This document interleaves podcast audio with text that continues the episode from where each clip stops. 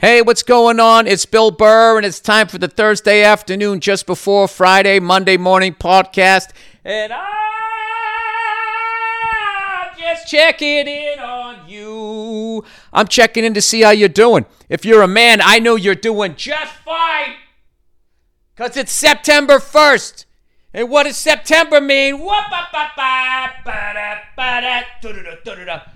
Fucking goddamn NFL football! Bah, bah, bah. Give me a fucking life! Oh, I can't wait. I actually woke up this morning. Ba-do, ba-do, boop. I thought it was opening day today. And I was like, did the fucking Bills? I'm sorry. Did the Bills play the fucking Rams to kick off the goddamn 2022 NFL season? Is that what I'm thinking? I was fucking standing on the bed. Standing over my wife. Do you know what today is? Who? On two, ready, break. She's like, it's next week. So why don't you calm the fuck down? None of that happened. It all happened in my head. And in my head, my wife was also excited for football season. But we know that in life, you can't have it all. Because when you have it all, then you appreciate nothing. Okay? It's the struggle. It's the struggle that makes you appreciate just being able to sit down for fucking half a second and have a cup of coffee, you know? Or maybe stare out the window as you eat a sandwich, right? If anything you ever fucking wanted was always there would be no joy. You know, you're in the clouds, right? You don't know if you're fucking up or down. So why don't we just sit back and thank all the cunts in our lives? Do you know what's funny today? I dropped my daughter off at school, and I was fucking trying to make a left, and this woman was trying to make a right. I'm like, why isn't she fucking going? She was across from me. I'm like, go! Right? And I didn't see, they know that blind spot you have with that piece of metal every car has that brings the roof down to the hood? That's where the pedestrian was. So I started to go, and then I saw the pedestrian, so I stopped. And then as the woman made the right, she was a woman of a particular age. You know that look that fucking older women that are successful? You know what I mean? It's funny. Their hair looks like it's 26. Their glasses are like $40,000, and then their face looks like the Crypt Keeper. You know? Big fucking, fake lips and shit. They just have this look. Maybe it's an LA thing. They just have this look when they make the turn when and I admit I was being overly aggressive, right? They have this look that they do where they just sort of, as they make the turn, they're not even looking where they're going. They're just looking at you, and their mouth is like sort of like not, it's like 50% slack jawed. They have like this, as they're fucking looking at you. I don't know. Maybe it's just me. I cut off a lot of people. I cut off so many people. I actually have this population broken down into segments.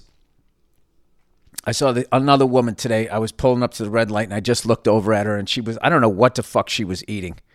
It's like a monster burrito or anything, like a breakfast burrito. And I looked over, and I was just thinking, what if she looked at me, and I just shook my head, just judging her.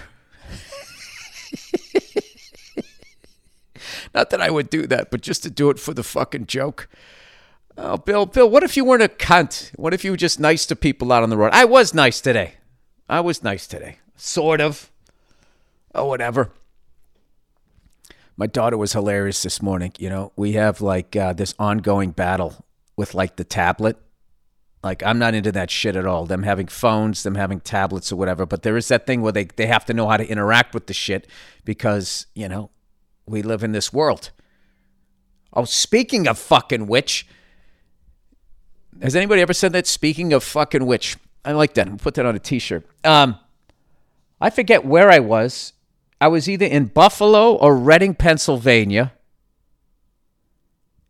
And me and Kenny and Dean got on the elevator. And then this fucking robot vacuum cleaner just showed up around the corner like R2-D2. Like the thing was like, like as big as a toddler. And it was trying to come in and it couldn't get in. So I'm trying to hit the doors to close. And this fucking little cunty fucking robot overrode me. He was somehow tapped into the elevator that I couldn't make it fucking close. Like this little fucker decided. And I gotta sit there, right? I'm a guest in this goddamn hotel. You know, when it was a human being that vacuumed the floors, they were like, no, go ahead. I get it. You got to get on with your day. This little fucking entitled little fucking robot cunt overrode me, the human being. Okay? One of us made you. It wasn't me. I know I'm not smart enough. Do you know I'm not smart, you little robot cunt? Is that why you're overriding me? Oh, man, it was unsettling. The only thing that made me feel all right is I could tip it over. If all of a sudden it came at me with like a little skill saw, if it went, you know, like its hand went behind its back and then it came back out and now it was like a saw, you know, like they're doing like the cartoons. It was fucked. And then the thing gets on the damn elevator and then it's like fucking getting up in my space.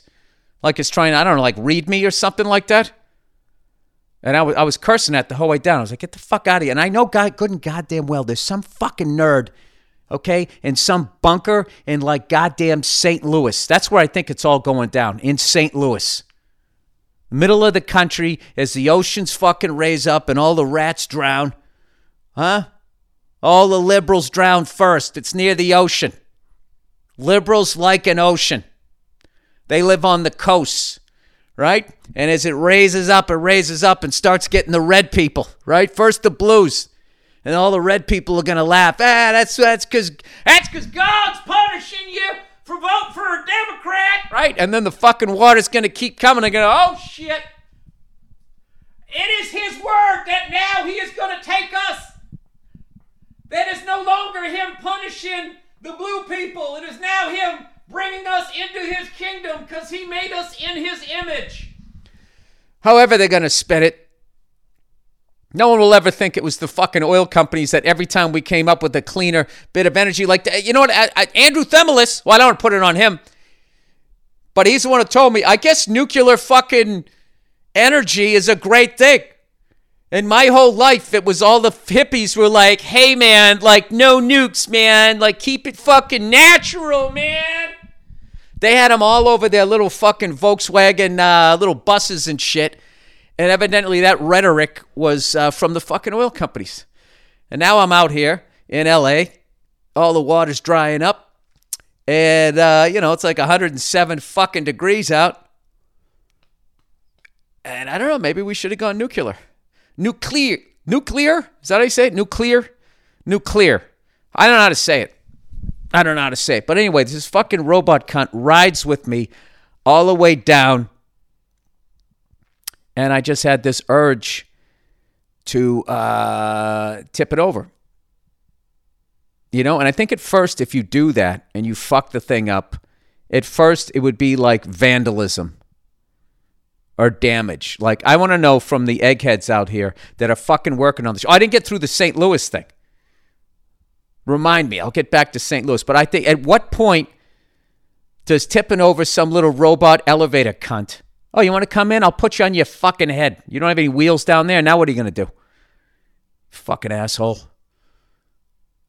Fucking unbelievable. Anyways, at what point, when I do that, does it go from vandalism to assault? You know, because we all know the liberals at some point would be like, those robots have feelings too. That's what I'm going to side with the right, going like, you know, where they're just like, I don't trust those fucking things. We are playing God and all of that. I will be right. That's when I swing my other leg over. See, I don't trust either one of you fuckers. I sit right on the fence, right? If you want, you know, I lean left when it's right. I lean right when it's right. And I fucking try to walk right down the middle of both of you. Because you know what? Because I think I have it all figured out. That's what it is. Because I'm in my ego, too. Right? And I think if you elect Bernie Sanders, he's somehow going to topple all the banks because all of these blue and red cunts are just going to play along with him, even though even the blue ones have sabotaged his goddamn campaign. You know? I can tell you right now, Trumpsters, if he was running the country and there was an insurrection, at least they would have gone to the right fucking building. They would have gone to the Federal Reserve, which is where all those fucking buffalo-headed cunts should have gone instead of the goddamn Capitol. You saw there was nobody in there. I love how they acted like all those politicians ran out the back door. They didn't run out the back door. They weren't even in there. They were too busy scoping out the property that they were going to get in fucking Martha's Vineyard. You know those guys. What are they? What's a senator make? Huh? 175 grand, 200 grand a year. They all have these massive gated community houses. He made a lot of money in the private sector. Did he? Did he score? Huh? Anything he touched turned to gold? Ah, how did that happen? Unbelievable. It's unbelievable the way these senators and representatives could just predict the fucking market in the private sector. I was a public servant. I was a public servant for over 35 years, and somehow I'm worth $37 million. I made 200 grand a year. All right, I'm off the fucking rails. You know what it was? Is I had a nice fucking double espresso. I got my orange here. All right? Oh, Billy Big Britches is back on his diet. You know, and I finally got time to get myself in shape. We are literally in the final bit of putting the movie together. We have a fun day today. We get to go start doing the music, and then we're going to color it. We got one scene that we're going to add to throw in there. That's going to be fun. The two people I wanted to cast, I got. The Fenway gig is behind me. It's fucking fantastic. You know, now I can kind of do whatever the fuck I want to do. And then football season is starting. I mean, what more, honestly, what more do you need? I know what I need. I need a robotless world. Or at least can I live in a world where if I decide I don't want to be on the elevator with this robot cunt, I can actually... Can you imagine if, like, serial killers had that ability? You see some shifty guy coming down the hall, and you're like, I don't want to ride in the elevator with this guy.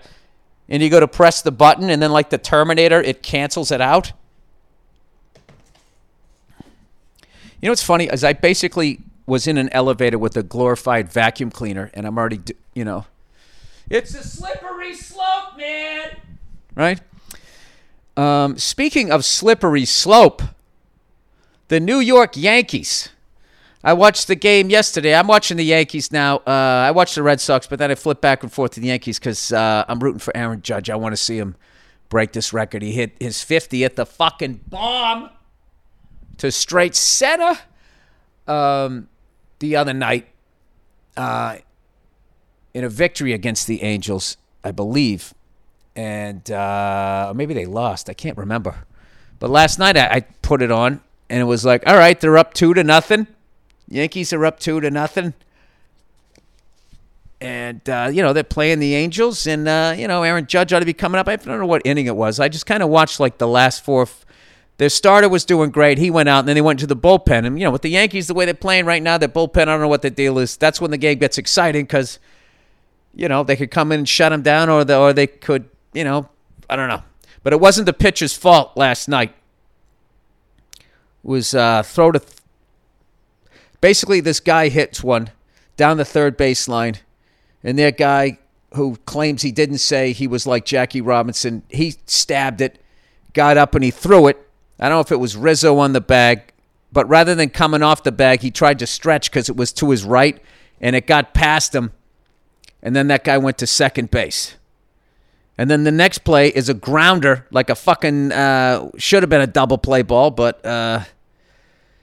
That guy was on second, but now that he's on second, does that change the way he pitched? I don't know. The shortstop boots it, 2 errors in a row. All right? So I'm not saying the first one wouldn't have been like an infield hit, but if it was online, I think he would have had it. So it was a throwing error. So it's basically 2 errors, and then Otani gets up. And I'm like, wait a minute, this guy is the Japanese Babe Ruth. I mean, this guy can throw a fucking no-hitter or hit a home run. Let's see what he's going to do. And what does he do? Like Aaron Judge, he goes straight away center, hits a fucking bomb to make it 3-2. And I'm like, holy shit. But then it was still like the 7th inning, and I'm like, all right, Yankees, you know, they're only down a run. Let's see what they can do. And the Angels brought this guy in who I can only describe as somebody who looks like he'd either be hanging out at a bowling alley selling grass in the 70s, or he's like a total full-on like analytics guy. Like total math team guy. Like he just looked like, you know those guys that are just skinny their whole lives and they had that really fucking pronounced Adam's apple? They sort of look like buzzards, you know, and then they put the glasses on. You're like, oh, it's a smart buzzard, right? That's kind of what he looked like. So I didn't have a lot of faith in him. And he proved me wrong. And they won. It was an entertaining game. So this is also another thing that I love about September is like baseball, all the races start like, you know, getting tight and everything like that. And if your team's out of it, I just start watching the games that matter or whatever. I did see, though, the line shot that what's-his-face hit, a grand slam for the Red Sox. Why the fuck is his name escaping me? He's like the guy that everybody wants. It's not Devers. It's not Story. It's not Bobby Dahlbeck. It's the other guy. It's our shortstop. You know, it'll come to me. I understand how my old brain works now. You know what I have to do is not think about it and then just casually glance at it out of the corner of my eye, and then the answer comes to me. Xander Bogaerts! Woo! See how that works? It's what it is. You just say, you know what? It's when you care. When you have an older brain and you care, you start to fucking panic and everything starts fucking ping-ponging up in your brain. And then the second you're like, you know what? I don't give a fuck. Your brain comes back, you know, like a cat. Like, hey, come on, man. Don't be like that, right? The idea pops back in your head. So anyway, I actually was at a newsstand the other day. Remember those things? And I bought a couple of magazines. I bought this one on custom trucks that I thought would have Ford and Chevys. It just had, it was all, you know, GMs, which I don't mind. Like, I love a square body. I kind of like the GMC better than the Chevy because I feel like Chevy's like a little more mainstream. Like right now, if I was going to buy like a truck for the whole family, I'd have to go GM. You know, I would either get the Denali, which is basically a four-door Bronco or Blazer, or a Suburban, which I rented when I was in Boston, and it had like a 30-gallon fucking tank and was claiming you could drive 480 miles on a full tank. And I'm thinking like, at what, like 7 miles an hour? But, you know, Chevy Suburban, four-wheel drive, you know, it's kind of fucking nice. But a little sportier, you go to Denali. Yeah, and if I was going pickup truck, I got to go F-250 regular cab. That's it right there. That's my shit. Okay? And I'm sticking by it. And then if I bought a sports car, I would buy the Porsche 911 Targa with the T-top and the metal roll bar, and I would get it in that fucking 1970s orange because that's when every guy that was balling in the 70s, they would have, like, those wild colors. Now, am I going to do any of that? No. You know why? Because you can only drive one car at a time, and then if you get a whole fucking bunch of them, then it just becomes this thing. This thing that you now have to go deal with. I wonder if you can rent one of those somewhere. That's the way to go. I rented a Porsche one time when I went out. I did a gig in Hawaii, and I went to the Pro Bowl. What a fucking great weekend that was. And me and my wife rented a Porsche convertible, total Taurus, when we were in Hawaii. That was the time I started drinking those White Russians on the fucking beach before our flight. The fuck was I thinking? I drank like six of them. Oh my God. I had like five at the beach and then I drank one more at the airport. And my wife was like, "What are you doing?" I said, "This is the last few seconds of my vacation." And she goes, "You know you're going to have a brutal hangover halfway through this flight." I was like, "I don't care because I'm living in the moment." And we were both right. I made the right decision to live in the moment. And she was 100% right because I came to about an hour left in the flight. And I was like, ugh. Yeah, it was like I might as well drink like fucking like whiskey-flavored milkshakes. It was one of the worst hangovers I had. One of the ones I don't care to remember. Can we talk Buffalo Bills for a second? I didn't know they signed Von Miller. I mean, I can't even tell you how fucking excited I am about the AFC this year. All right? I mean, look at the fucking goddamn quarterbacks. The quarterbacks that we have in the AFC, this is the future. I'm calling it right now. I think, I don't know. I don't know enough about the defenses in the NFC. But I just, dude, look at the fucking AFC West. There's just four fucking studs at quarterback. And I'm thinking to myself, hey, Bill, you didn't book any shit in the fall. I'm going to start going to some Los Angeles Charger games because Patrick Mahomes is coming to town. Derek Carr's coming to town. Russell Wilson is coming to town. And for some fucking reason, I can't remember the San Diego guys' quarterbacks. Herbert, right? Not Dustin. Christian. Dakota. Wait. Chargers. I've already done this. QB. Why can't I remember this guy's name? Herbert. Yeah, it is Herbert. Justin. Not Dustin. Justin Herbert. How fun are those fucking games going to be? All right. Then you got Joe Burrow. And you got Josh Allen. There's 4, 6. Who else do we got? And we're going to see what Mac Jones is all about. Coming back for his third year. I don't know. I'm really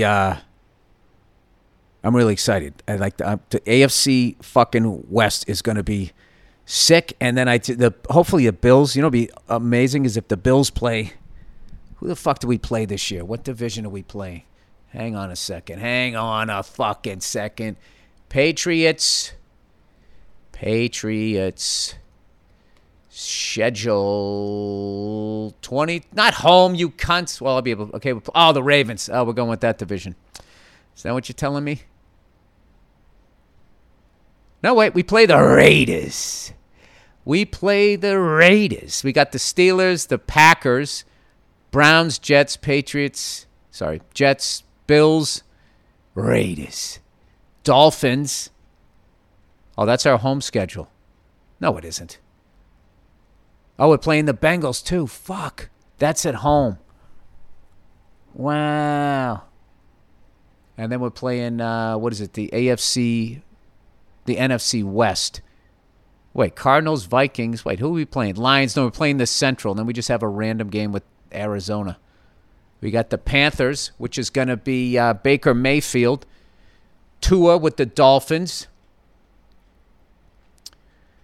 That skinny gentleman there for the Ravens. I don't know who's with the Steelers now. Derek Carr. We got some quarterbacks we're going up against.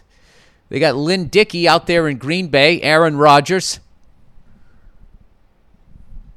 And they got the guy who likes to go to the massage parlor for the Browns.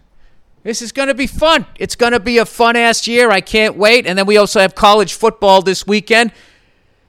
What are you guys thinking about USC and UCLA going into the Pac-10? Not the Pac-10, the Big Ten. I don't know. From what I heard, what those teams are going to do is when they have a travel game, they're going to have back-to-back weeks. They just stay out there. So they're going to go out there and then practice, play the first game and then just stay out there and then play the next one. So they're literally on the fucking road like a baseball team. They're going to have to pay these kids. And you're going to have like fucking holdouts and shit. It's going to be a nightmare. I don't know how you're going to do it. But what's funny is how all these other fucking like sports that barely buy anything for the school. Like who's kidding who? All right. Your football and your basketball program is why you have your campus. That's basically it at all the big schools. All right? No one gives a shit about your fucking rowing team or whatever. So then it's going to become like, well, how come the guys are making more money than the women? They're literally going to do that and they're going to completely ignore ticket sales. So here's the thing, though. Ladies, you have all the power here. If you want female athletes to make more money or to make the same amount of money. I said this in my last special. All you have to do is go to the games.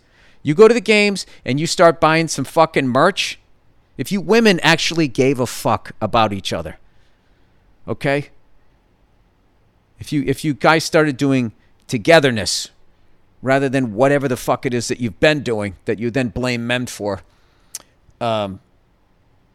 which, you know, we probably pitted you against yourselves, but you're also smarter than we are. So, like, you figured it out. Now act accordingly.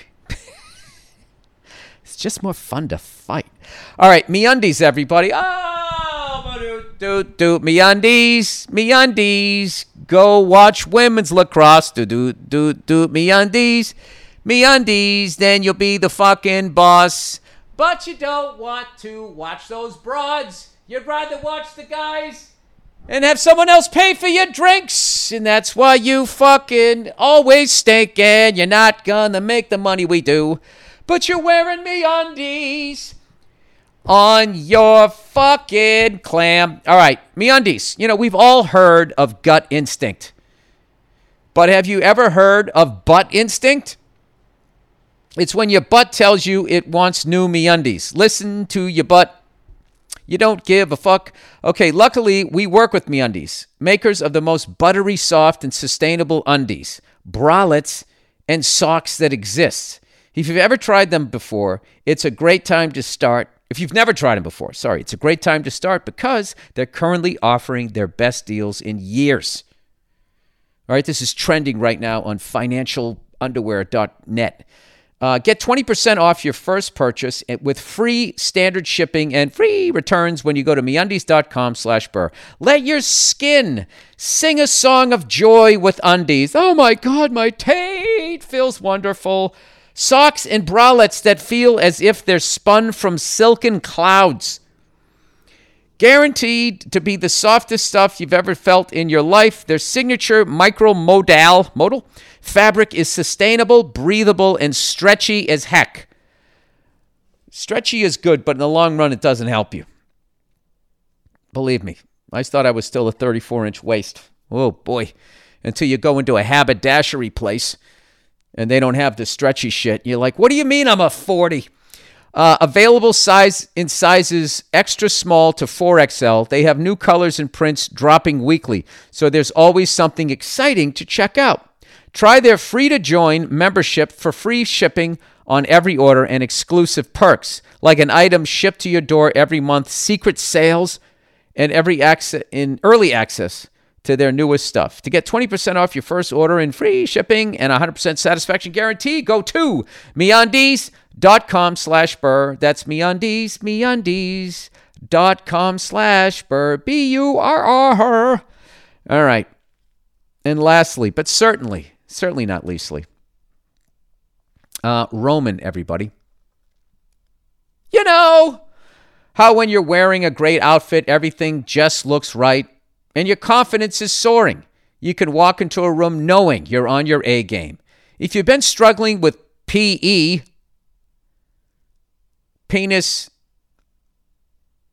premature ejaculation, physical education, Roman can give you, if you're not getting picked in gym class, Roman can help you.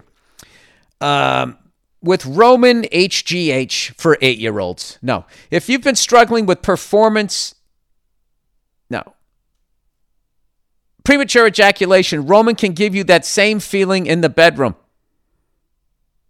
What? Oh, I missed the first part of that. You can walk into a room knowing you're on your A game. If you've been struggling with PE, Roman can give you that same feeling in the bedroom. That's not written well. Fitness.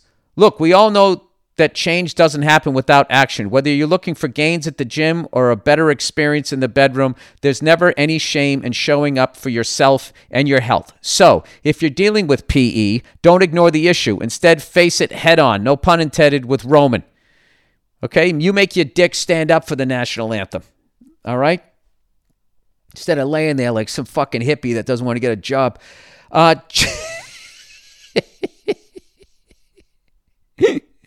Why do we have to work? That's just a social construct. I don't even know what that expression means. I just know you say it when you're complaining with long hair. You said at some point, say social construct. General, all right, guys, man to man. I care about each and every one of you. I want you to feel confident and to prioritize your health and your relationships. Absolutely. Get a flat stomach and get along with your broad. All you got to do is caress them and say that they're right. Just do that in the morning, okay? And then you have a healthy breakfast. But the big thing is in the morning, you caress the woman you're with and you just tell her she's amazing and thank her for being with you. Even if you're not feeling it, you just do that. It keeps them calm, all right? And they stop nitpicking. Maybe you can put on your fucking jogging pants and go for a run around the block. You're going to the gym? I want to go. 40 minutes later.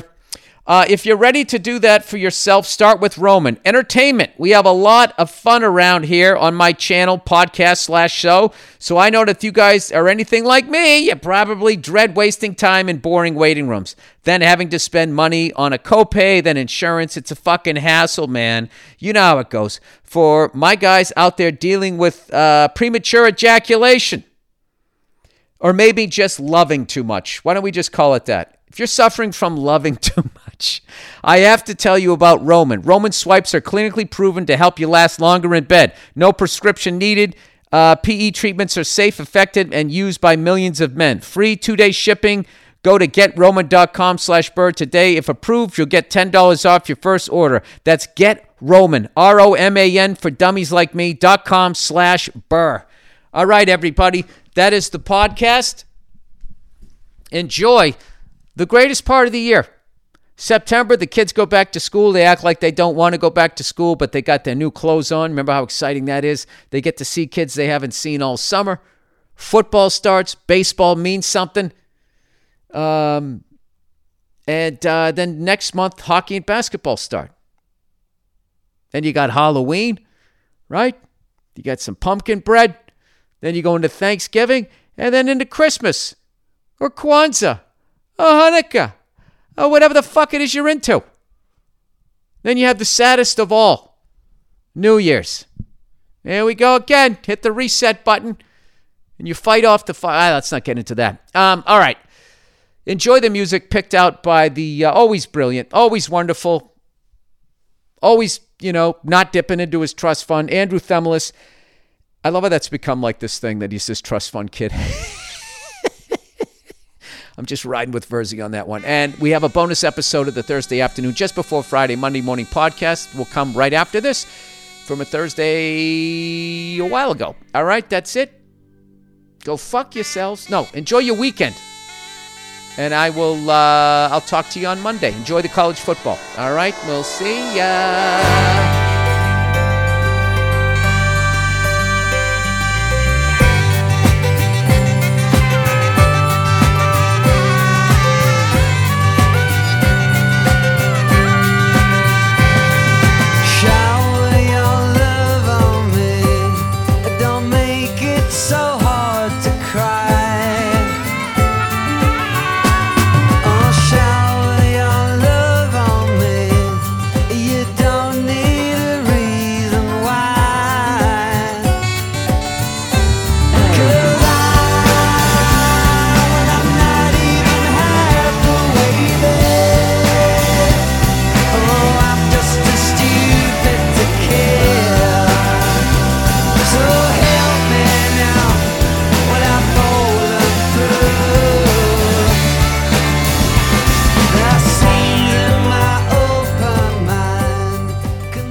Hey, what's going on? It's Bill Burr, and it's the Monday Morning Podcast for Monday, September 1st, 2014. Bum, bum, bum, bum. Bo-da, bo-da, bo-da-doo, bo-da-doo, ba-da, ba-ba-ba-ba-ba. Da, da, da, da.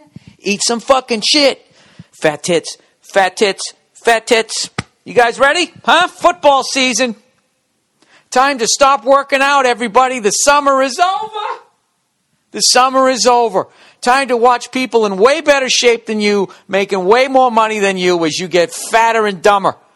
I don't know about you guys, but I can't fucking wait. Okay? I'm putting away my little Speedo fucking bathing suit for the rest of the summer. I am now taking out my football shit. My jerseys and my stupid fucking hard hat that I put the construction, I don't do construction, but I have a fucking logo on the side. Don't you hate that? Somebody did that back, and I think the Steeler fans were the first ones to do that, and they actually were building bridges, and they actually worked at construction sites. then after a while you just kind of look at somebody going like, is that a foreman? I don't think, is that an accountant? I think that's an accountant. Is that a fake fucking construction head? Anyways, I'm so fucking beyond excited that it's football season. It's been a while. It has been a while since I got this excited. And I watched a little bit of college football. I did my usual rooting against. I don't even know why I root against Alabama. I don't really not like them. I'm a fucking, you know, I'm a guy from Massachusetts. Where do I get off not liking the Alabama Crimson Tide? However you fucking say it, Crimson Tide, you know? I just somehow fell into with LSU. And I missed every second of that game because I was doing the wonderful oddball tour. But I guess they were down by 20-something and they came back and won. So that's great that they did that, but that's not really an impressive way to start, you know, against boring-ass fucking Wisconsin. What did they do, run the ball to death? I'm just fucking with you, Wisconsin, all right? I just wanted to get you up off the couch, away from that giant fucking cheese block or whatever the fuck it is you're doing. Okay? Sitting there with his and her cargo shorts on.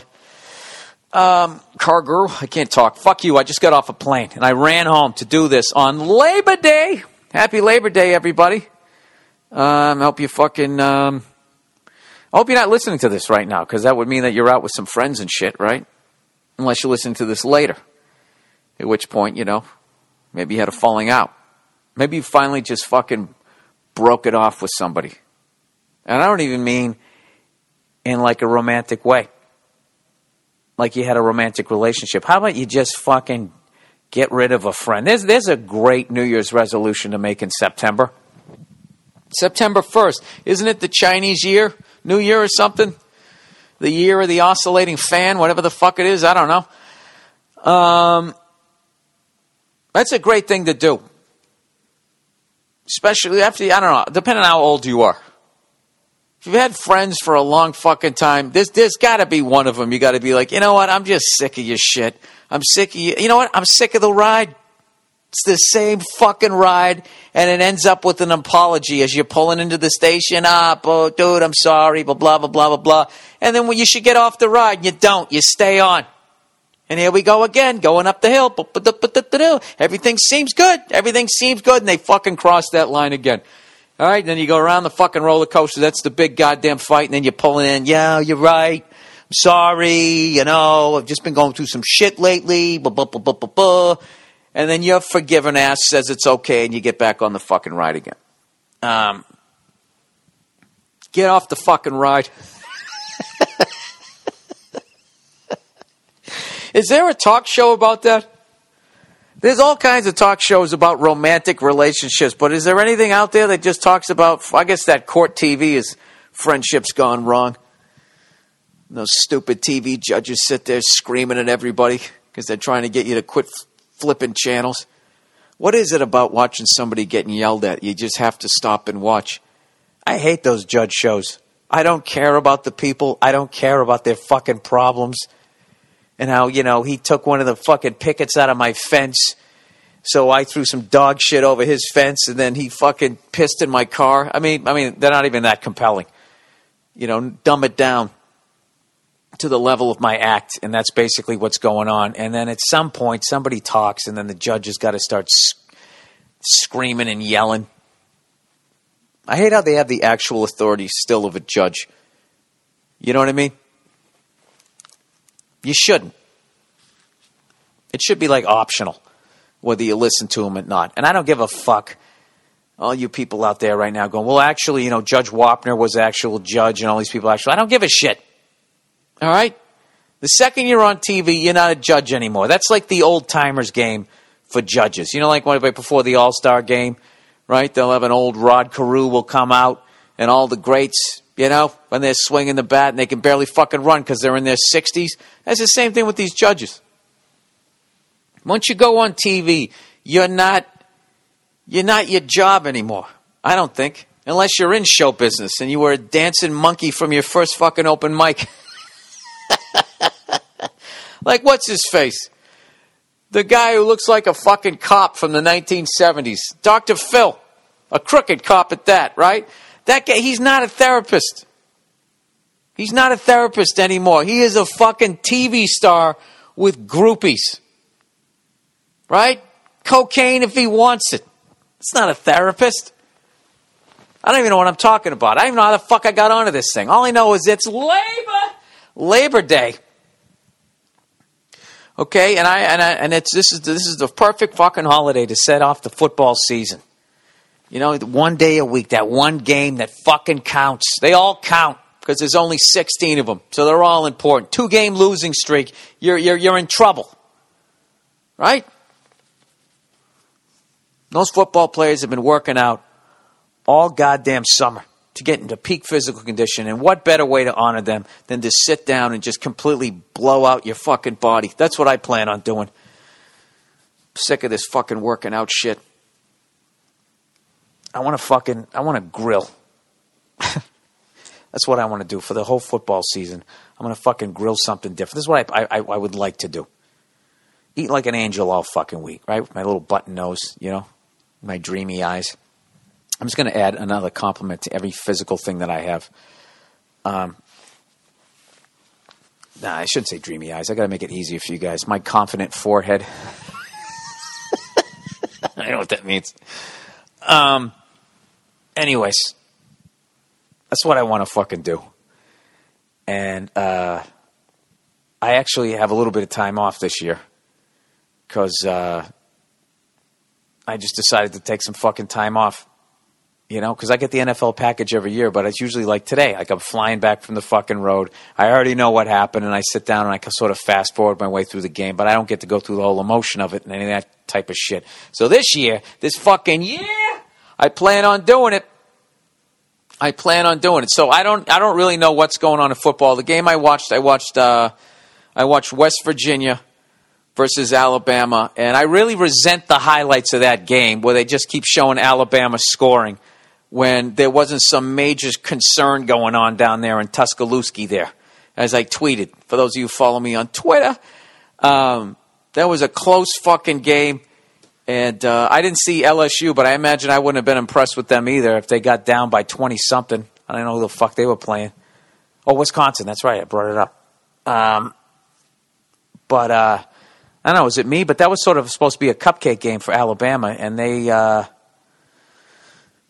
I don't know. Hey, by the way, is Lane Kiffin, whatever his fucking name is he associated with Alabama? I wasn't sure the first 58 fucking times they showed that guy. What was the big fucking deal? You know? He had a great job at Tennessee. He told them to go fuck themselves. I'd rather be out here in USC. You know? Tagging some Hollywood pussy. Then he went to the fucking Raiders, and now he's back there. Who gives a shit? He's a coach. You hang around long enough, you're going to get fired or whatever.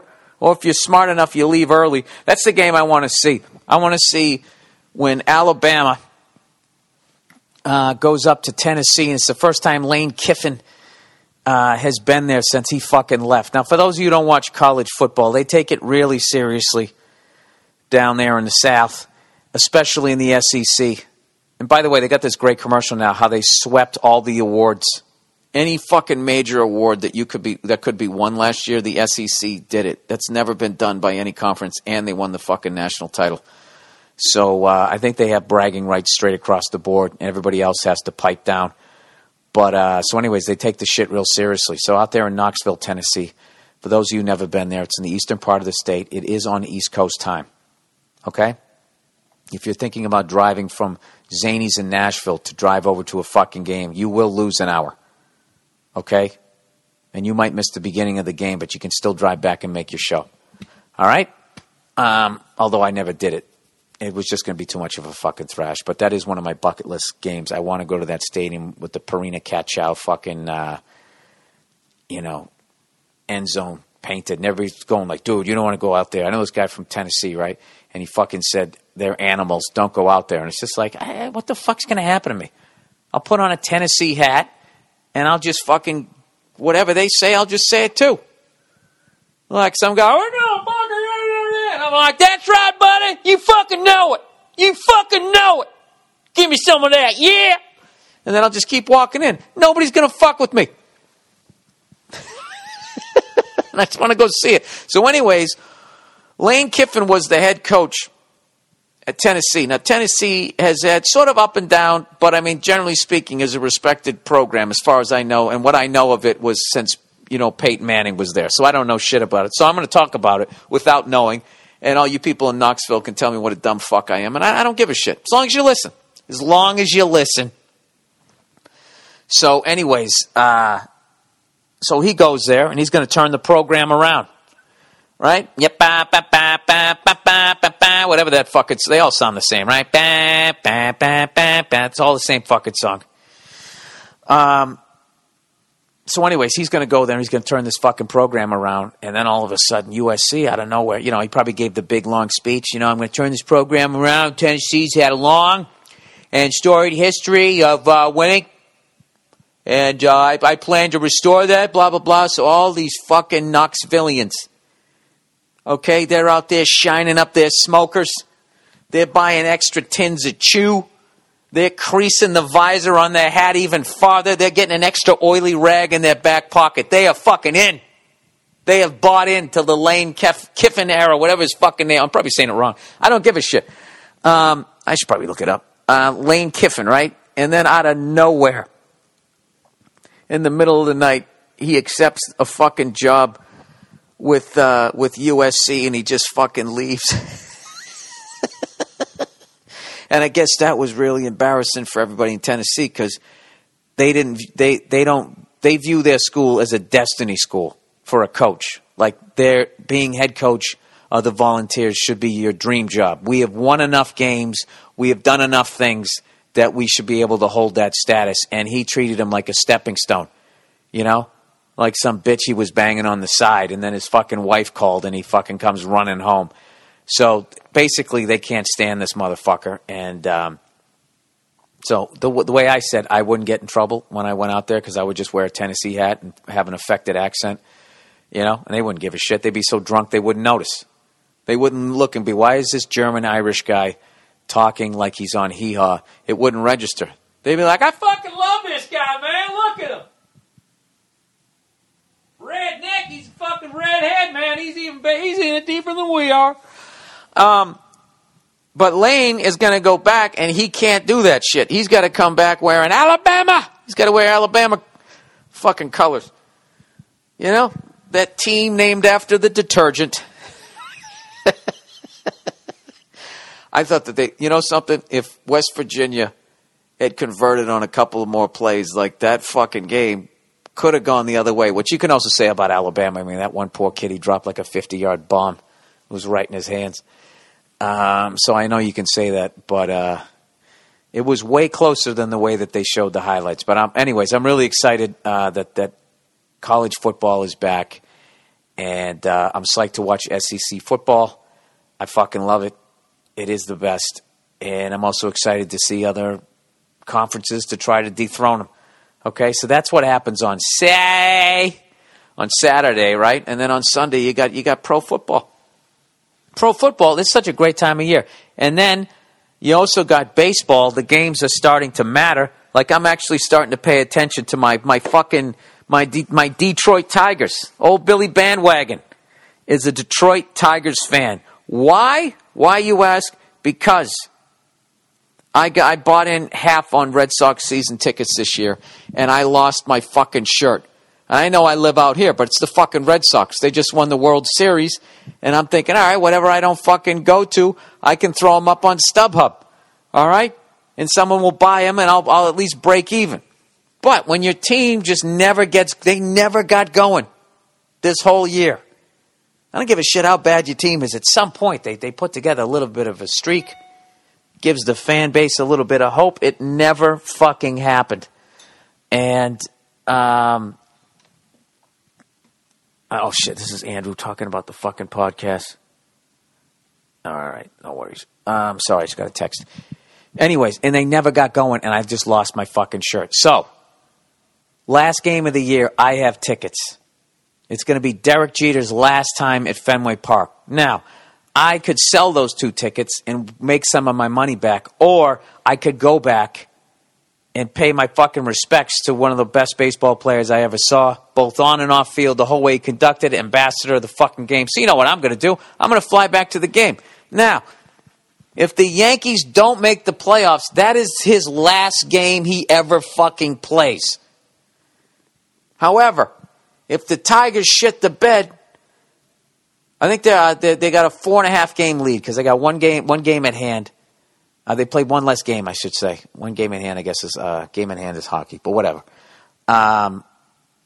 If they shit the bed, then the Yankees, they get in, and then it's not as big a moment. So I'm not being a Yankee hater here. I'm being a selfish fan where I want to go to his last game ever, see his last at bat. That's some legendary shit right there, you know? And they always show Ted Williams last at bat at Fenway or whatever. So this is probably the biggest last at bat in Fenway. I'm trying to think of, come on, one of you guys who plays in the baseball fantasy league, one of you stat guys. Other than Ted Williams, who had the most famous last at bat? I mean, obviously you'd guess a big-time Red Sox. I'd say the next biggest Red Sox after him would be... Carl Yastrzemski, unless you want to count Babe Ruth's last fucking at bat before we sold him to the fucking Yankees. Oops. Hey, he's kind of fat, you know. I don't know. You know, he's drinking all the time. Look, we won our 3, whatever. He's gonna go down there, that fucking shithole. Go down there. He fucking to the Yankees. They share a stadium. Dude, you realize before Babe Ruth came there, the Yankees were like the Jets, you know, where the Jets played at Giants Stadium. The Yankees played at the Polo Ground, which was the Giants Stadium. And then Babe Ruth comes down there, all right, and next thing, that's why they call it the house that Ruth built, as far as I know. As far as the drunk people that I've been talking to in sports bars, I think that's how the story goes. So anyways, there you go. There's your fucking sports talk for the week. All right, now let's get to paying for the downstairs here. Dollar Shave Club, everybody. Okay, we'll get to the other ones later. Just set this thing up here. All right, let's talk more about. So this weekend, I had such a great time. I did the Oddball tour. Remember that? The Oddball / Pay for Billy's Basement here. It was just a great time, man. Anytime, you know, I don't get to see those guys, everybody that I toured with, and, you know, we went out, we had drinks. I don't even remember where the fuck we were. We were somewhere in Michigan.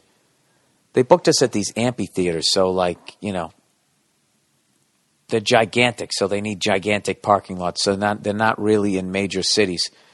So I landed in Detroit. And I fucking love that city, man. I really love that city. I swear to God.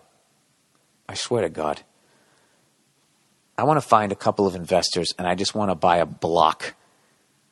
You know? Just buy a block of it. You redo it. You just make it some late-night shit. A couple of clubs. No, but you need a grocery store to make people move in. That's why I for years, when I looked at Cleveland and I looked at... Detroit, Buffalo's not as bad, but even like Buffalo, you just look, it's like all it's going to take is just, look at these fucking buildings. They're beautiful. I don't know. But every time I get there, it gets a little bit better. So every time I go to Detroit, it's a little bit better. Cleveland's like fucking, there's all kinds of building going on there, man. I like all of those, cities a lot. Like, I don't know what it is. I don't know if it's because my family's from the Midwest and we drove out there a few times, but there's something about the Midwest, I really like it. And so anyways, we performed down there, wherever the fuck we were at. I don't even know. I can't tell you the name of one venue. They were all like named after some cell phone company. But the crowds were just amazing. Absolutely amazing the whole weekend. And I really got to see, just working with, some of the best comics in the country, some of the best up-and-coming guys, some of those ones that are going to be the guys, you know. We all went out drinking. Dude, I fucking went out drinking in Detroit. Oh, that's right. We stayed at the MGM. Now it's coming back to me. And I was riding back in the van with Nate Bargatze, and he got wind of hearing that I said on my podcast that golf wasn't a sport. And dude, the whole way back into the bar through the second round of drinks, we argued about whether or not it was a sport or not. And he brought up NASCAR. He said, those guys are athletes. I'm like, dude, I'm not saying that somebody who drives a NASCAR vehicle is not an athlete, but you don't have to be. You don't have to be any sport, like I said, any sport where you can throw like a girl, then it's not a it's just, if you don't have hand-eye coordination, somebody throws you a ball and you tense up and it bounces off you like they just threw it against the wall. I know guys like that, and they're still good drivers. I'm not saying that they're NASCAR level, but to me, okay, as much as it's an insult, I'm going to get myself in trouble again here. As much as it's an insult to golf, a lot of people would say that I say it's not a sport. I think it's an insult to NASCAR to just say it's a sport. Because the NASA level shit that is going on in pit row, that's the funniest thing about going to a race. Is if you're in the stands right across from pit row, the level of intellect that's across the track trying to figure out basically how to make these rockets that don't leave the ground go a 1/10 of a mile faster than somebody else. And you're talking, they're going 180, 200 miles an hour, whatever the fuck they do now with the restrictor plates. And if you go right across the track, it's guys like me, whee, sitting there with a cooler, eating bologna sandwiches. I don't know. I think it. I actually. I'm not shitting on NASCAR. I think it's a insult to say that it's a sport. I don't think so. All right, and also the fact of where it came from, that it basically came out of bootlegging during Prohibition and having a stock car. You look at a car and you think it's just stock from the factory, but you got under the hood, I love that shit. That's why I was talking last week. I love that Mercedes-Benz station wagon, but it comes from the AMG factory. So it can go, 0 to 60 in 3.5 seconds, but people think, you're going to the grocery store. I love a sleeper. So I'm not disrespecting NASCAR by saying that it's not a sport. I just look at it. I think that's an insult to racing to say that it's a sport. Because as great as basketball is, at the end of the day, you're putting a ball through a hoop. All right? As great as hockey is, you're trying to put a rubber disc into a net. And you can do that with all the four major sports. What they're doing is an entirely different level. They're changing what's possible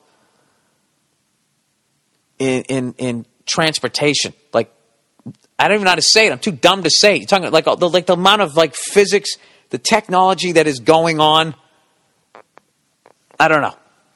I would say it's closer to Transformers than it is a sport. But whatever. So Nate is just sitting there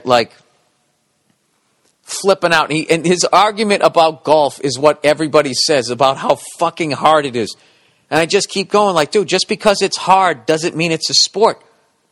Algebra 2 and trig was really hard for me. I didn't think it was a sport. I also don't think just because there's a ball, it makes it a sport either. All right? So whatever.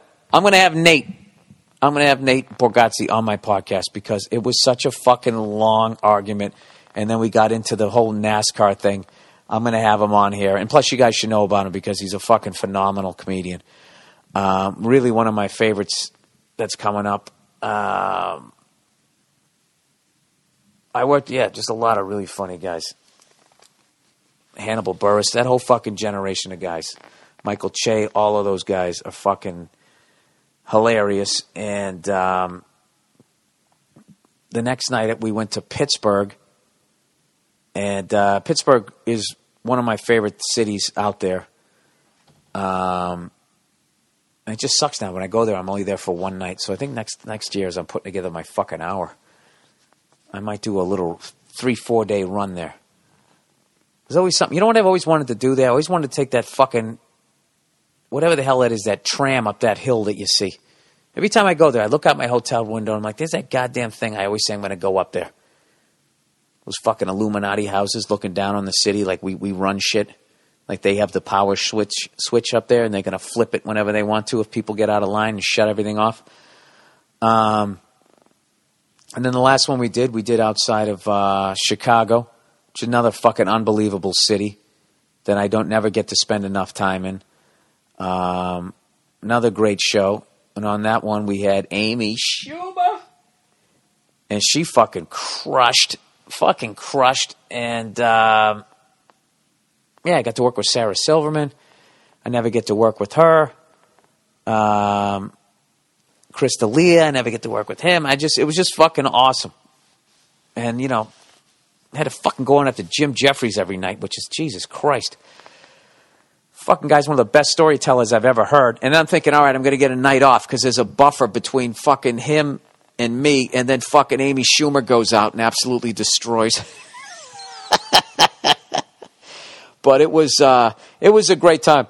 And the crowds were so well behaved. It was fucking awesome. And then the end of the night, I got to hang out with all these comics. It's one of the reasons why I like doing comedy festivals, because you get to hang with the other comics and stuff. Chris Hardwick, another guy I worked with. I'm trying to remember to say everybody. Oh, and what's his face? Stephen Brody Stevens is the funniest fucking host ever. He says so much shit the crowd doesn't even get, and the comics in the back are fucking dying. He said, what the fuck did he say? He was going, I'm going to do a bad impression of him. He's going, ladies and gentlemen, the level of comedian you are going to see tonight. These comedians have been on television. They've been blah, blah, blah, blah, blah. He goes, these comedians own houses. I know I fucking butchered it, but the crowd doesn't even get it because they're sitting in the crowd's like, well, we own houses. They don't understand that most comics, it sucks if you stick with, you don't end up with a house. Or you stay in a one-bedroom apartment. Like, look at me. I bought a house when I was 43 years old. I finally got a house. And before then, I was, you know, in a one-bedroom apartment. You're just terminally in this one-bedroom apartment waiting for this big break. So it was a really inside fucking joke, and it, I butchered it. Whatever. We got a great picture that I don't know who the fuck took it. I can't even remember. I was drinking so much this weekend, but Stephen Brody Stevens used to play like AAA baseball or something, or college-level baseball. And you know that warm-up thing that they do? When they walk across the field and they're kicking their foot up into the air and they're trying to touch their hands that's above his head. He brought up Chris D'Elia, and when he was walking off stage, he was doing that. And I never addressed it, never looked at the crowd. And somebody took a picture. It's one of the coolest fucking pictures I've seen. I'll retweet it on the MM Podcast, at the MM Podcast Twitter thing. But whatever, man. It was a great, great time. And, you know, I don't like where my fucking act is. Currently, and evidently a few people in the crowd didn't either.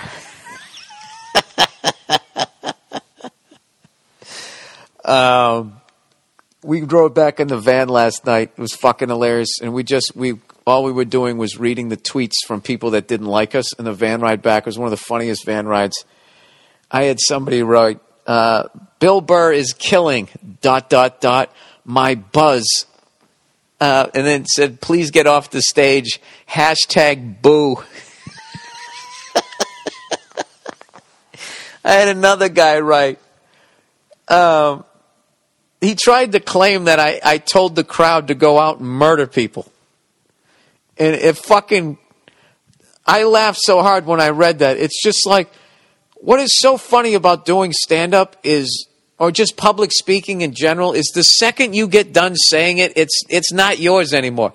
It goes into people's heads. I know I've said this before, but however they hear it is how they hear it. And then they write back to you with supreme confidence that they totally understood your intentions. This guy said that I was on stage and I told the crowd to go out and go murder people. I didn't say that. That completely wasn't my point. But... I've tried to not give a shit and just be like, all right, well, that just has to do with Maybe somebody yelled right as I said that sentence and he didn't hear it, or maybe it's his childhood. I don't know what. But he wrote, like, you know, because I was retweeting people who said nice things like, hey, you really made me laugh. I retweeted that. And he wrote to me like, you know, hey, Bill, retweet this. Maybe, like, you know, hands on the hips, you know, with the fists standing there like Superman, like so fucking confident. I actually had to think for half a second to be like, what fucking joke did I tell that he thought that that's what I was saying? I was like, oh, I know what joke it is. Yeah, it's like, dude, and I wanted to write back to him like, you know, or you could, you know, pay a little closer attention to the meaning of the joke. But maybe he was paying attention. That's just how he heard it. But you know what? That's not my fault. It's not my fault that that's what you heard. I find that a little bizarre that that's what you thought. I hope that whoever wrote that isn't one of those list people. You know, those people that are just kind of like they got their little list. Like, okay, these are good words. These are bad words. You know. Or not even like bad, just like there's one context. Like if you say this word, that means you're a homophobe. If you say this word, that means you're sexist. If you feel this way on this subject, you're a Jesus freak. You're a gun nut. You're a baby murderer. Wherever they stand on whatever fucking issue, abortion, whatever. Like they don't listen to what you're saying. And it makes for some really entertaining tweets. I ought to save them. I ought to save them one time and just fucking. I'd say put out a book, but why do that? No one would buy it. Just fucking, you know, save a goddamn tree with this laptop that probably killed fucking 40,000 trees, and I'll just put them all out there. I got somewhere in one of my hard drives. I have a bunch of hate mail. I just kept saving them because they were fucking hilarious. And I was also trying to learn to see the humor in them. Because back in the day, I would actually write the people back. And then what you learn after a while is it's like, you know, you actually kind of in a way like validated. You know, if what they said is wrong, then just let it go. You know, that's kind of what I've learned. Just let it fucking disappear into the abyss. But I got to tell you, they're fucking hilarious to read. #boo. Anyways, where are we? Where are we in the podcast at this point? 36 minutes in. All right. I'm going to go a little short because it's also my Labor Day, you know? Yeah, I work so fucking hard, don't I? Telling jokes. Goddamn fucking... What the hell is this? Labor Day. I think I read this every year because I always forget what it is. Labor Day in the United States, for you people around the world, is a holiday celebrated on the first Monday in September. You know, I realized there's actually somebody who might work in a sweatshop listening to this going...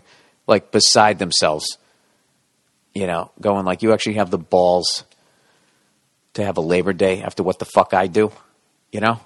Or maybe they used to work there, because if you still work there, you probably wouldn't have a laptop, you know? They don't allow you to see things, do they? Have you guys seen that movie about that train that never stops moving with Ed Harris?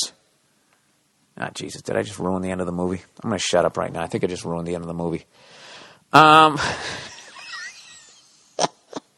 Labor Day in the United States, everybody, is a holiday celebrated on the first Monday in September. It is a celebration of the American labor movement and is dedicated to the social and economic achievements of workers. Basically, they had slave labor here, and we started unions to get out of it. And then the unions, for the most part, became what they were fighting, and then the companies left. And now we're all in cubicles. It constitutes a yearly national tribute to the contribution workers have made to the strength, prosperity, and the well-being of their country. Oh, that's what it is. Sorry. Labor Day was promoted by the Central Labor Union and the Knights of Labor, who organized the first parade in New York City, and the Haymarket Massacre, which occurred in Chicago on May 4th, 1886. We got to look up this one. This is why you get a decent wage, because these people died. It's fucking unbelievable. Protesting how much you make an hour and you actually take a shovel to the fucking head. The Haymarket Affair, also known as the Haymarket Massacre. This is like, you know, which side of the shovel you were on. If you were the one who killed somebody or sent the people down to kill the fucking rabble rousers, it was called the Haymarket Affair. And everybody who was there or knew people got killed called it the massacre. And the cops called it the Haymarket Riot. All right, here we go. It was the aftermath of a bombing that took place at a labor demonstration on Tuesday the 4th, 1886 at Haymarket Square in Chicago. It began as a peaceful rally in support of the workers striking for an 8-hour day and in reaction to the killing of several workers by the police the previous day. Oh, that was the shovel day. All right. An unknown person threw a dynamite bomb at the police as they acted to disperse the... Ah, that's not the way you get your point heard. The bomb blast... Oh, wait a minute, I had this backwards. Maybe the workers called it the affair. Oh, dude, we had a little affair, you know. You know, it was one fucking stick, dude. One stick. Whatever, dude, they should be on our side. So then I would say that the cops called it the massacre. And also, see that? This is the great thing about me is I don't read and I just form a fucking opinion and then I wade into the swamp. I don't think it's that deep. The bomb blast and the ensuing gunfire resulted in the deaths of 7 police officers and at least 4 civilians. Scores of others were wounded. Yeah, that's not a good time to get wounded either in 1886. Jesus Christ. So anyways, yeah, so who knows that? And now it's just this day that we sit around and we take a day off and you listen to some fucking moron do a podcast. All right. Anyways, let's get to the wonderful questions this week. Oh shit. Here we go. I actually have a big promotion here for a good friend of mine, Joe DeRosa, also known as the Teen Idol sensation from the Opie and Anthony program, a.k.a. Joey Roses, a.k.a. Roses, a.k.a. Joey D. A.k.a. Shoulderless Joe. All right, Joe DeRosa has a new album coming out digitally on Tuesday, September 2nd. That is tomorrow, if you're listening to it on September 1st. Or it's yesterday, if you listen to it on Wednesday, the 3rd. Or it was 7 years ago, and you finally discovered me. How are you in the future? Am I still alive? On Tuesday, September 2nd, and it's called Mistakes Were Made. This is actually a really cool idea. Mistakes Were Made, the B-Sides. It's a double disc of unreleased material recorded at various places over the last 7 years. It's essentially Joe's version of rarities that a band would put out. I think that's cool as hell. And I'll tell you right now, I, for one, I know what I'm doing tomorrow, September 2nd, downloading that album, then congratulating my good buddy Joe DeRosa for a job well done. All right, leaked photos. Billy Gatekeeper. The internet almost exploded Sunday because a massive dump of hacked nude pictures of celebrities. Yes, it is a violation of trust. Yes, it would be immoral to post or spread. But my question to you is, what if you were the 9-to-5 or even worse night shift guy that doesn't have a lot going on? No girlfriend, no future. How is not looking at them making the world better or preventing it from being an issue? So let's break this down. Millions of us see Jennifer Lawrence nude, but guy with 9-to-5 doesn't. Does that change anything? Well, I don't understand your question here. Millions of people. Oh, they're saying. I missed out on this story. So I guess they were leaked. Millions of people saw them, and now they're saying out of respect for her, you don't look at them. So the guy with the 9-to-5 just hears about it. Should he not look at it? Does it change anything? Well, it would be nice if people respected people's privacy. I mean, that you got to understand that all of us, by being on the internet, you got a tiger by the tail. And I never liked that cloud thing. I always thought it was... I didn't like that they had my photos. Even if they don't leak, somebody has them and somebody can look at them. You know, it's like, not like I'm taking pictures of my dick or something. I don't know why I would do that. That's fucking weird. But it's just, family photos and just private photos of where I am and what I'm doing, like all of that type of stuff. Yeah, I think that's really weird. And I don't know. I don't like any of this shit. I don't like doing any of this. It's why I don't bank online, even though I know all my information. All my information is online. just in case I want a bank online, which is fucking hilarious to me. I don't think that that should be legal. I think they should have had to clear that with me, because anything that is online is compromised. There's no such thing as a secure site. All there is more secure. So, I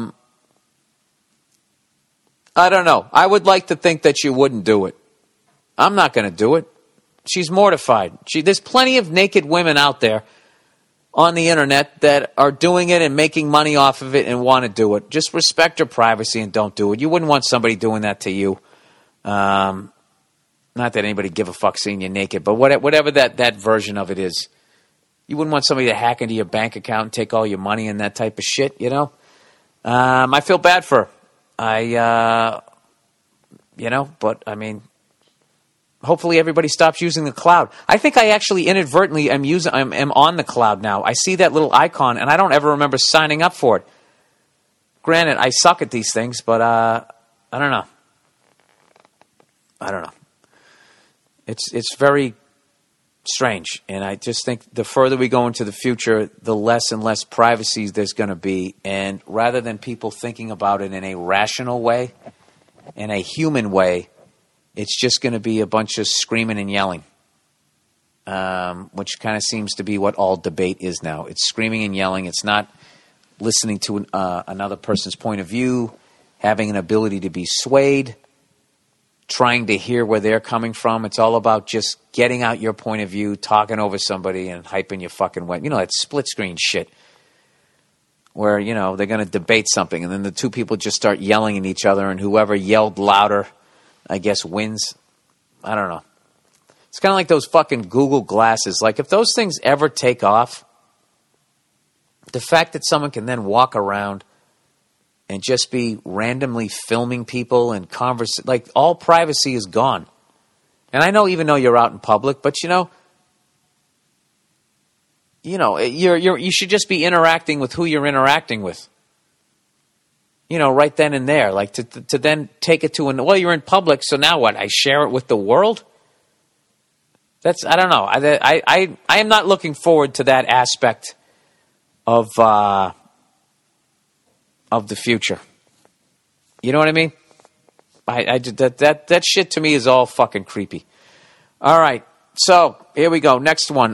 Dollar bills. Dear dollar bills, what's your favorite form of currency? I'm a huge fan of 20s.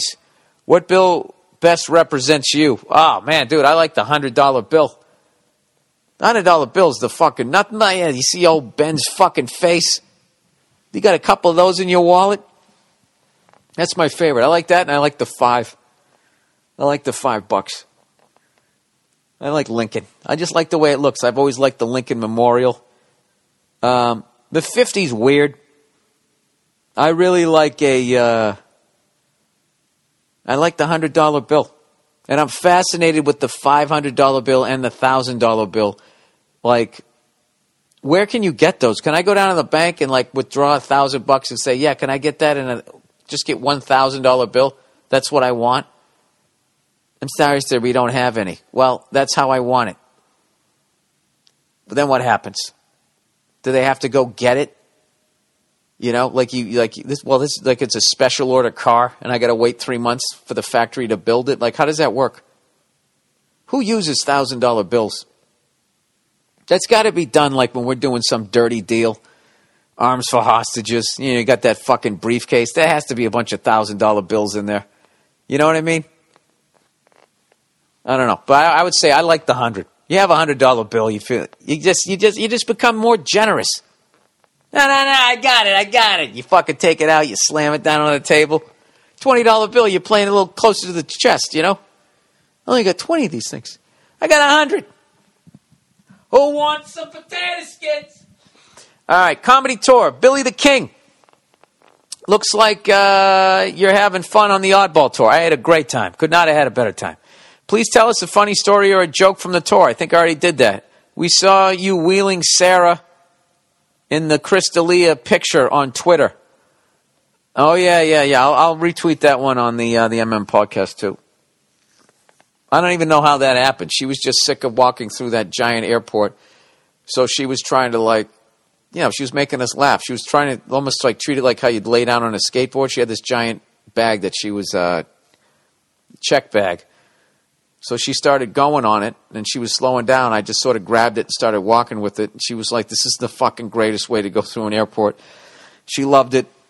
And then Chris D'Elia took a picture of us. And even though we were having a lot of fun, what's funny about the picture we were laughing was it looks like we're a couple that just got arraigned for something shady, and now we're walking out of court, and we're just trying to get past the press. Like, you know that face people have where when after they get arraigned for something. They haven't been acquitted. They haven't been convicted. They just got arraigned. Like, this is what we are accusing you of, and this is the time you are facing. That fucking look. I could never have that look on my face. I think he caught me between emotions. I think my inner thought was like, am I going to be in this picture? I don't think I'm in this picture. There you go. Is that funny enough? I don't know. Made me laugh. He said, if you were going to put together a comedy tour of only deceased comics and you were the host, who would you pick? Keep in mind you have Chaplin up there to lean into the wind, or Abbott and Costello for some who's on first shit. Legendary bit. They're all dead, so you're not pissing anyone off. All right, well, I'm not going to talk about any of my dead friends because that's too fucking sad. So I will talk about Charlie Chaplin to do a stand-up show. I'd still have him coming out. I don't know. I've become a huge fan of his. I never had the patience to sit down and watch one of his movies, and I was in Montreal. I sat down and I had breakfast by myself. Sat up at the bar, and Jesus, Bill, even at breakfast you're at a bar? Absolutely. And they had it on in the background, and because it's silent, you know, I didn't have to listen to any dialogue, and I was actually able to follow it, and I really got into the whole character of the tramp, what a piece of shit he was, and he was always having problems with the cops and running into shady characters. He's always going up and down the alleys and stuff. I just like, I like this guy, you know? So, yeah, I'd have him on there. I had Buster Keaton. Gotta have W.C. Fields at some point. My chickadee, have him coming out there, being all grumpy and shit. All the other obvious ones that you'd know: Pryor, Carlin, Kinnison, Hicks, all of those guys. Yeah, I guess I guess the obvious ones: Red Fox. You know. Oh, speaking of which. By the way, yeah, it sucks about Joan Rivers right now, man. She doesn't get a fucking due. You watch. It's unfortunate. If she actually passes away, which I hope doesn't happen, there's no way to not put her top 5, top 6 all fucking time. And for some reason, you know, she hasn't gotten her credit. I don't understand why. And for the love of fucking Christ, I don't want to listen to the fucking woman issue again. There's plenty of people that don't get their fucking due. But I'm sure with her, because it was way back in the day, I'm sure there was an element of that. But I'm fucking exhausted with that fucking topic. But anyways, yeah, she's like top fucking 6, 7 all time, 5. Like, where if you put her in top 5 all time, absolutely. Absolutely. Like, I think because she's still, like, she doesn't put out specials. She's just on that fucking fashion channel shitting on people's dresses. But if you actually put it on and you listen to the jokes that she's doing, it's just like, they're fucking unbelievable. Who was telling me a joke? I think Sarah told me this weekend. She had a joke. It was a joke about Woody Allen. And it was something about, somebody went, I'm going to fuck the whole joke up. It was something about, you take karate and you're a yellow belt. And she did some sort of joke about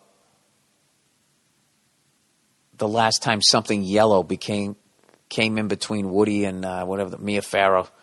It was a reference to the karate belt and that he has an Asian wife. I completely butchered it. Jesus Christ. I didn't even back into that joke. I just fucking threw that thing into the chipper. But it's just that's the type of shit. I can never get away with that fucking joke. So anyways, I don't know. I really hope she fucking pulls through, man. It's a fucking legend and a half. And all you guys who want to be tough on Twitter and be like, what? What's the big deal? She's fucking 81. Like, I get it. I get it. You're edgy. All right, back to school. Hello, Mr. Burr. I'm about to start my sophomore year of high school soon, and I want to know if you can give me some advice. Yeah, don't do what I did. He said, my grades were pretty good last year, so that really isn't a problem. Dude, that's fucking huge. Keep your grades up. Keep your options wide open. Unlike mine, that fucking closed immediately. For this upcoming year, the grades aren't a problem for this upcoming year. But the girls of my school are. I have no problem making friends in both genders, but I can't really seal the deal with the ladies. I know I am young and probably shouldn't not be worrying about sex yet, but as a horny teenager, oh, Jesus Christ. Please tell me this is a guy. He said, I feel the need. Oh, he said with women. But, you know, you never know. He said, I feel the need to at least try and get laid. I can't seem to be taken seriously by girls in my school. They seem to think I'm just a comedian and not a possible sexual partner. Any advice on how to get with these girls? Any advice is appreciated. And I know you get a lot of advice questions, so thank you very much for reading this. Ah, God damn it, he went respectful. I love your stand-up podcast and your film, blah, blah, blah, and the Heat, Breaking Bad. Thank you. I appreciate all that. I didn't get laid in high school, so you're barking up the wrong fucking tree. I was you. I was making my friends laugh, but I didn't have women friends either. So you're further along than I am. So I actually am going to ask you, how did you do that? I wasn't even like, oh, dude, it was a fucking barren wasteland. My childhood was overloaded testosterone, so overloaded that like I don't even like. You know, I am just getting, like, my views and understanding on women at 46, like, I should have been plowing through this at, like, 19. As far as understanding where they're coming from. So, what advice can I give you? Stop being friends with women. See, bad advice. Like, I wouldn't do that. There's that whole fucking bit Chris Rock did where if you stay friends with them too long, they view you that way, and then looking at you as a sexual partner becomes gross. So, this is the deal. I'm not going to go negative. Stay friends with the women you're friends with, all right? But don't become friends with any other ones. Hit on all the other ones. All right? And if you're in a really small fucking pond, go to a fucking party the next town over and be the mysterious guy from the other town. Although if there's football players there, they might just beat the shit out of you. At least that's what would happen when I was a kid. So watch out for that shit. I don't know. I would say the upside is that college is only 2 years away. College is only 2 years away, and this is the deal. You're going to be thinking back all the fucking women that you could have fucking been having fun with. So you got to put it out there, man. I think that's what you're doing. I think you're being like you don't know how to fucking get into that traffic pattern. You know, you're just sort of circling the fucking. You're in a holding pattern here, man. You got to try to come in for a landing. And I would say any girl that you are friends with, it's fucking over. Don't even try to hook up with them. Don't weird them out. All right. I would actually, you know what I would do? A couple of them, I would talk to them. And you know what? If you're friends with them, they'll try and hook you up with some other girl who they'll see is like, well, you know, she wants to meet a boy. There you go. That might be the way to get in there. Hey, Nia, can you help this kid get laid? This is beyond my realm. What are you talking about? It's a kid in high school. Some kid in high school, he has no problem making friends. He's doing well in school. He has a lot of female friends, but he can't seem to get past that. So he's asking me, how does he get laid as a sophomore in high school? I was like, I didn't get... Sophomore in high school? Well, whatever. Hook up. You know, get him in the game. He wants some at-bats. All right? Oh, it's so young and cute. He doesn't need to. He doesn't want to be cute. Sorry. This guy wants to be a badass, he man. Wants to be he's a got badass. Marlboro Man here. You got to build this dude up. He's friends... with a lot of women. So me like a moron, you know what I said? I said, first thing you got to do, don't be friends with any more women. And I immediately heard your voice in my head going, you're such a fucking moron. So I was like, all right, scratch that. So I came up with, don't try to hook up with any of the girls you're friends with because they've already stopped looking at you like you're a sexual being. It's going to seem gross. You're already in the friend zone. Yeah, the Chris Rock, classic Chris Rock, the friend zone. Mm-hmm. So I said a couple of them that you feel like you can trust, just kind of put it out there like, hey, you know, girls just you play, you back away like, hey, you know, girls, they don't want to hook up with me. They just look at me like I'm just funny. And then they'll be like, what are you talking about? You have a lot to offer. And then I think that they'll maybe hook him up with some other girl that they know that is probably maybe saying the same shit. Yeah, but he probably knows all those girls, though. I feel like he's got to move outside his circle of the girls that he's friends with.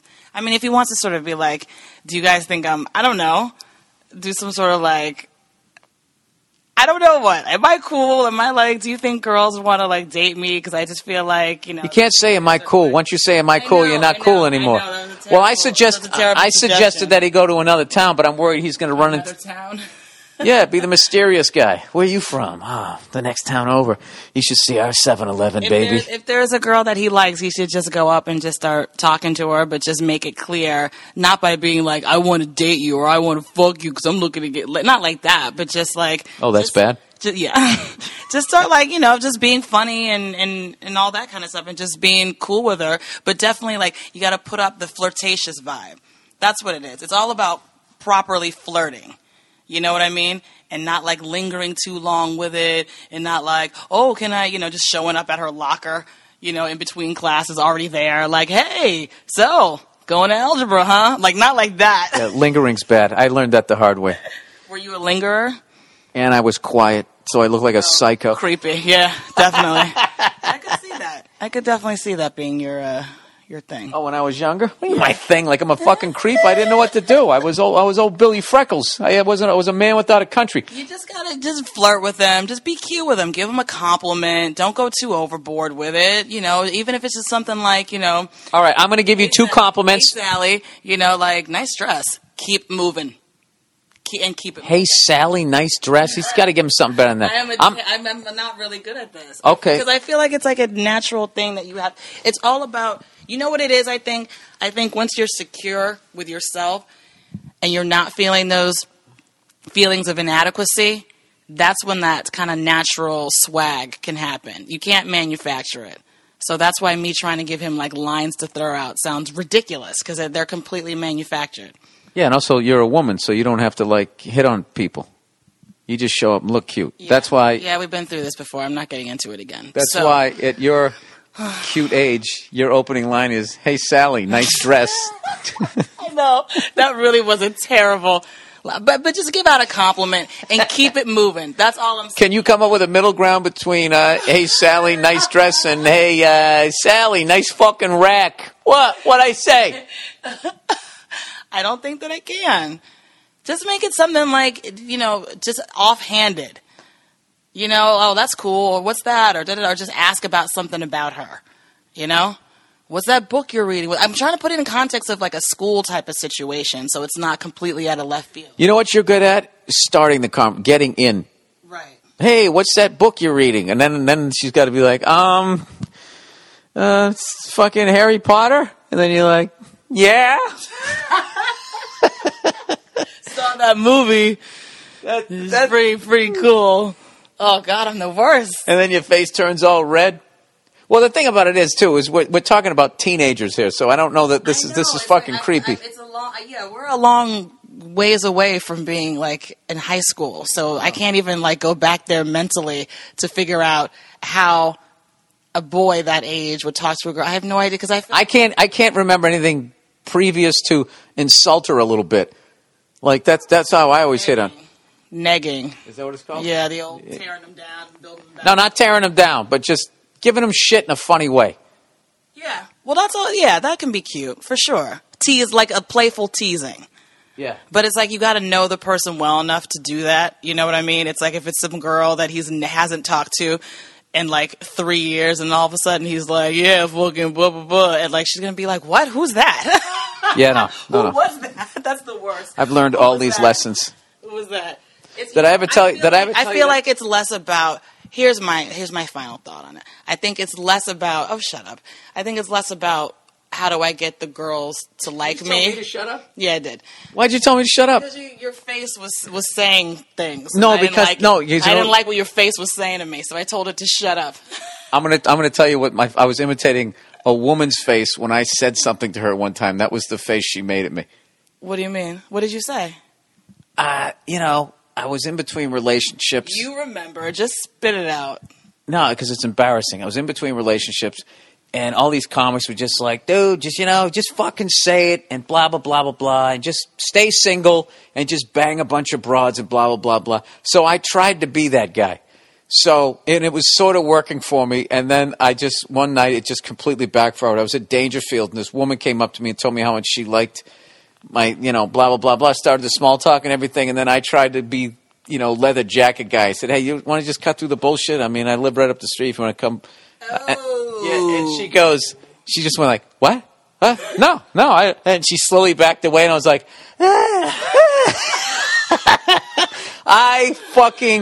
it took me 6 blew it, BB. You blew it. There was nothing to blow. It was just fucking, it wasn't even there. There was no situation. I misread the whole thing. I feel like this kid has just got to just get his confidence and his own personal swag going. That's all it is. It's like I feel like it's not about the other people so much as about how you feel about yourself, But I feel like that's also like a concept that's kind of hard for people that. You know what, dude? You're gonna figure it out. Just keep fucking trying. Say hi. Just say hi. Hey, how's it going? And keep moving. That's what I feel like. You know how you're talking about the mystery. That's way better than hi Sally, nice dress. I know. That was the fucking worst advice ever. Judging by your skills and some of the shit that I said back in the day, I don't know how we ever fucking met. How did we make it? Because I think we're both, it just nerds. It just made sense. Yeah. All right, beat it. I got to read the advertising and wrap this up. I thought you were wrapping it up early. I am. I got to do the advertising here. Oh. Stamps.com, everybody. Here's a big dilemma for the week, everybody. Dilemma. Dear Billy the Baker's Man, big fan, first time to write, dedicated listener for over 3 years. I have an age-old dilemma for you. I have been engaged for about 5 months to the perfect woman for me. About 2 weeks ago, she received a text after 10 p.m. from a male coworker. Oh, Jesus. Like the mature man that I am, I passed it off as nothing and kindly reminded her that text after 10 p.m. should only be for emergencies or naughty talk between the two of us. She agreed. I work out of town 5 days a week. Oh, Jesus. So I'm not there every night. A few days ago, she texts me that she's going to dinner with the same guy. Oh, Jesus. Dude, what the fuck? The same guy, just the two of them, and they're going to the same restaurant as our first date. Jesus Christ, dude. I can't even read the rest of this text. There's so many red flags flapping in my face. I hope I'm not right. She explained that they invited other coworkers, but everyone declined or bailed. Okay, and if you did the same thing, she would be cool with that?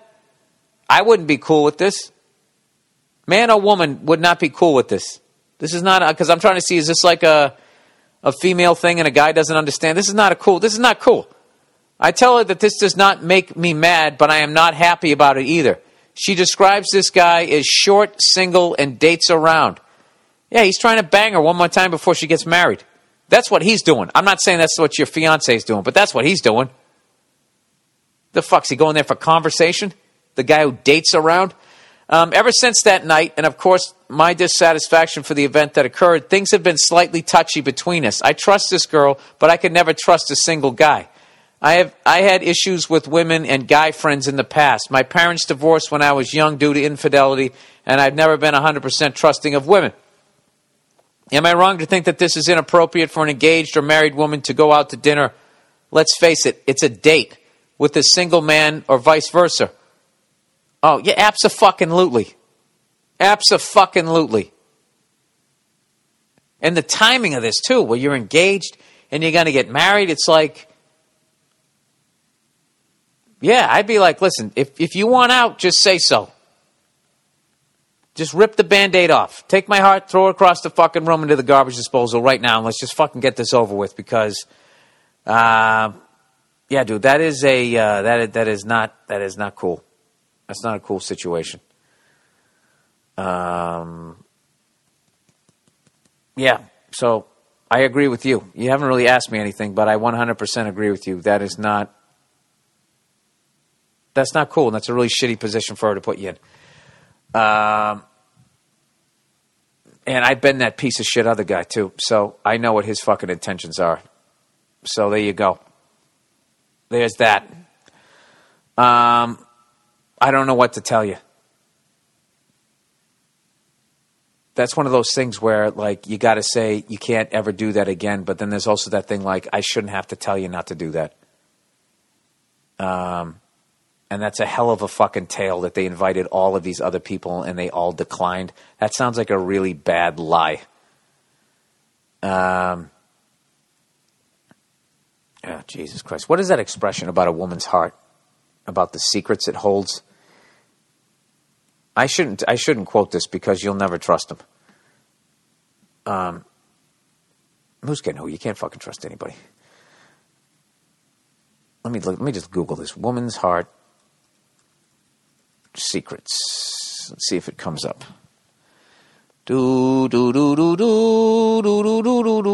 Woman's Heart Secrets. New Woman's Heart Program. The Woman's Heart Secret. A woman's heart is a deep ocean of secrets. There it is. It didn't take too long. Holy shit. Unfucking believable.